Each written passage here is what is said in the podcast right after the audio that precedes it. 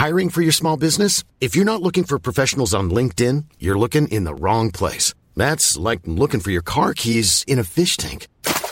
LinkedIn helps you hire professionals you can't find anywhere else, even those who aren't actively searching for a new job but might be open to the perfect role. In a given month, over 70% of LinkedIn users don't even visit other leading job sites. So start looking in the right place. With LinkedIn, you can hire professionals like a professional. Post your free job on linkedin.com slash people today.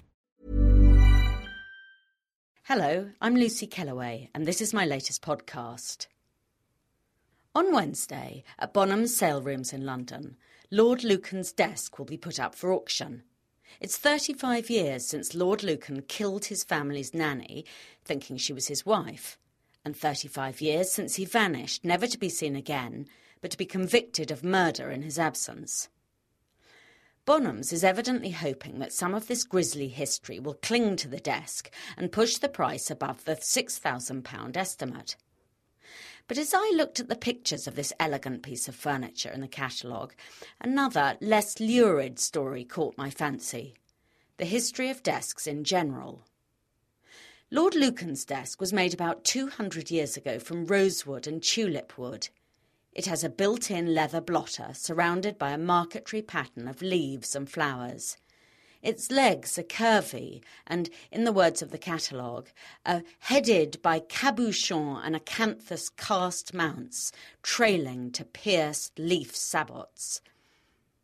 As it happens, I've recently bought a desk of my own.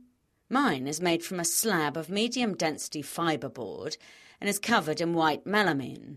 Its legs are made from hollowed metal, trailing off to plastic plugs. As for the workmanship, I did some of it myself. A machine in an IKEA factory had pre drilled some holes, but had not made them deep enough, and so, after much cursing over the screwdriver, I attached the legs so insecurely that the desk sways when touched. Yet my desk has two advantages over Lord Lucan's. If you spill coffee on it, you can wipe it up with a dishcloth and it cost less than one hundredth of the Bonhams estimate, though in terms of beauty or durability, may be less good value on a pound for pound basis. What has happened to the office desk over the past few hundred years tells of the fall of the craftsman and the rise of IKEA. But it also says much about what has happened to the pen pusher and office worker. The desks of the mid 15th century were legless boxes with sloping lids. The scribe was a common artisan who was not thought deserving of comfort, let alone swank. He had to lug his desk around with him as he scribbled down the words of the clerics. A couple of hundred years later, fine ladies and gentlemen needed desks to write letters at home. Thus, the bureau, the knee hole desk, and the roll top became fashionable. In my sitting room at home, there's a walnut Queen Anne bureau that I inherited from my grandmother, who must have inherited it from hers. Inside are little pigeonholes and even a secret drawer. The desk has everything one might desire, except for a place to put a computer, and for that reason, I never use it. The computer is not entirely to blame for the soullessness of the modern desk. It was the birth of large offices that started the trend towards ugliness. At the beginning of the last century, armies of paper pushers took their places at clumpy wooden desks. After the Second World War, these were replaced by standard steel ones with drawers down either side, which all fitted together neatly to save space. By then, the wooden desk was obsolete, except as a status symbol, Senior managers had imposing mahogany ones that stood in the middle of their private offices.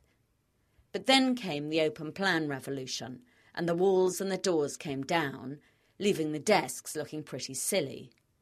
Some managers clung onto them for a bit.